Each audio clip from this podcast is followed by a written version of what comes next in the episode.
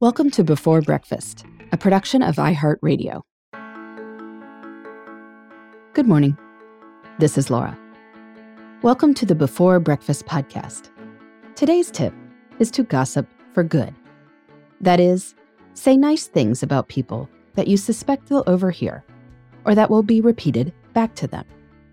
This is one of the best ways to make people feel good about themselves. A few months ago, I had an experience that you may have had too.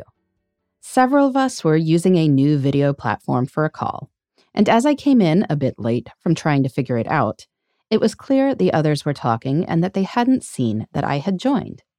In the span of 10 seconds before they figured out I was there, one of the other participants said something nice about me.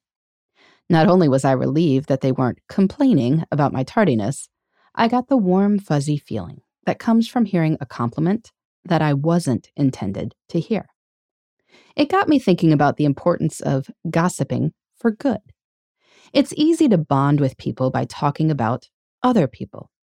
But even with people we like, we can sometimes say things that border on complaint. I don't know why we so often resort to negativity as we try to establish common ground. But I do know that it's not necessarily a great idea long term. And if we're not going to stop talking about other people, maybe we can try to make at least some of the talk positive. There's a good chance our words will get back to the person we're talking about. So, best to say things that if they do get back to the person, or if the person overhears them, they'll feel good about.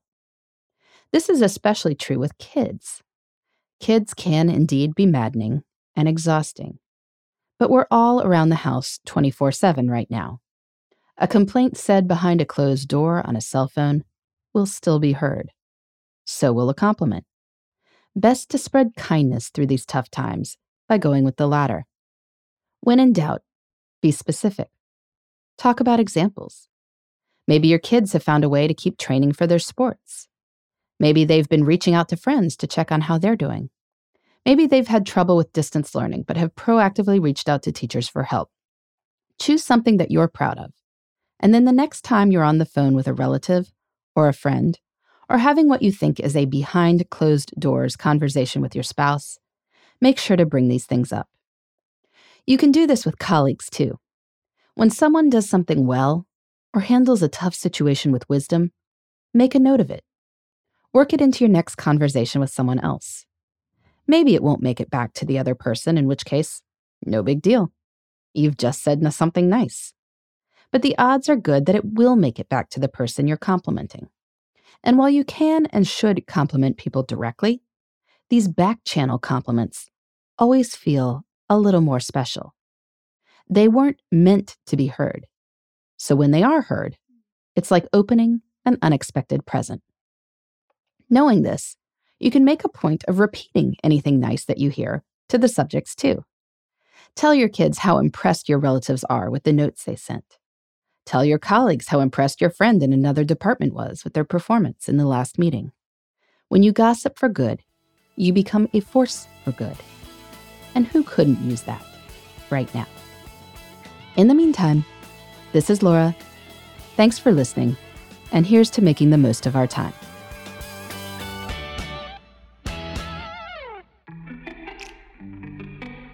Hey, everybody. I'd love to hear from you. You can send me your tips, your questions, or anything else. Just connect with me on Twitter, Facebook, and Instagram at Before Breakfast Pod. That's B E, the number four, then breakfast, P O D. You can also shoot me an email at Before Breakfast Podcast at iHeartMedia.com. That Before Breakfast is spelled out with all the letters. Thanks so much. I look forward to staying in touch.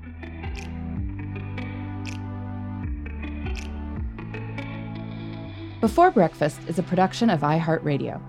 For more podcasts from iHeartRadio, visit the iHeartRadio app, Apple Podcasts, or wherever you listen to your favorite shows.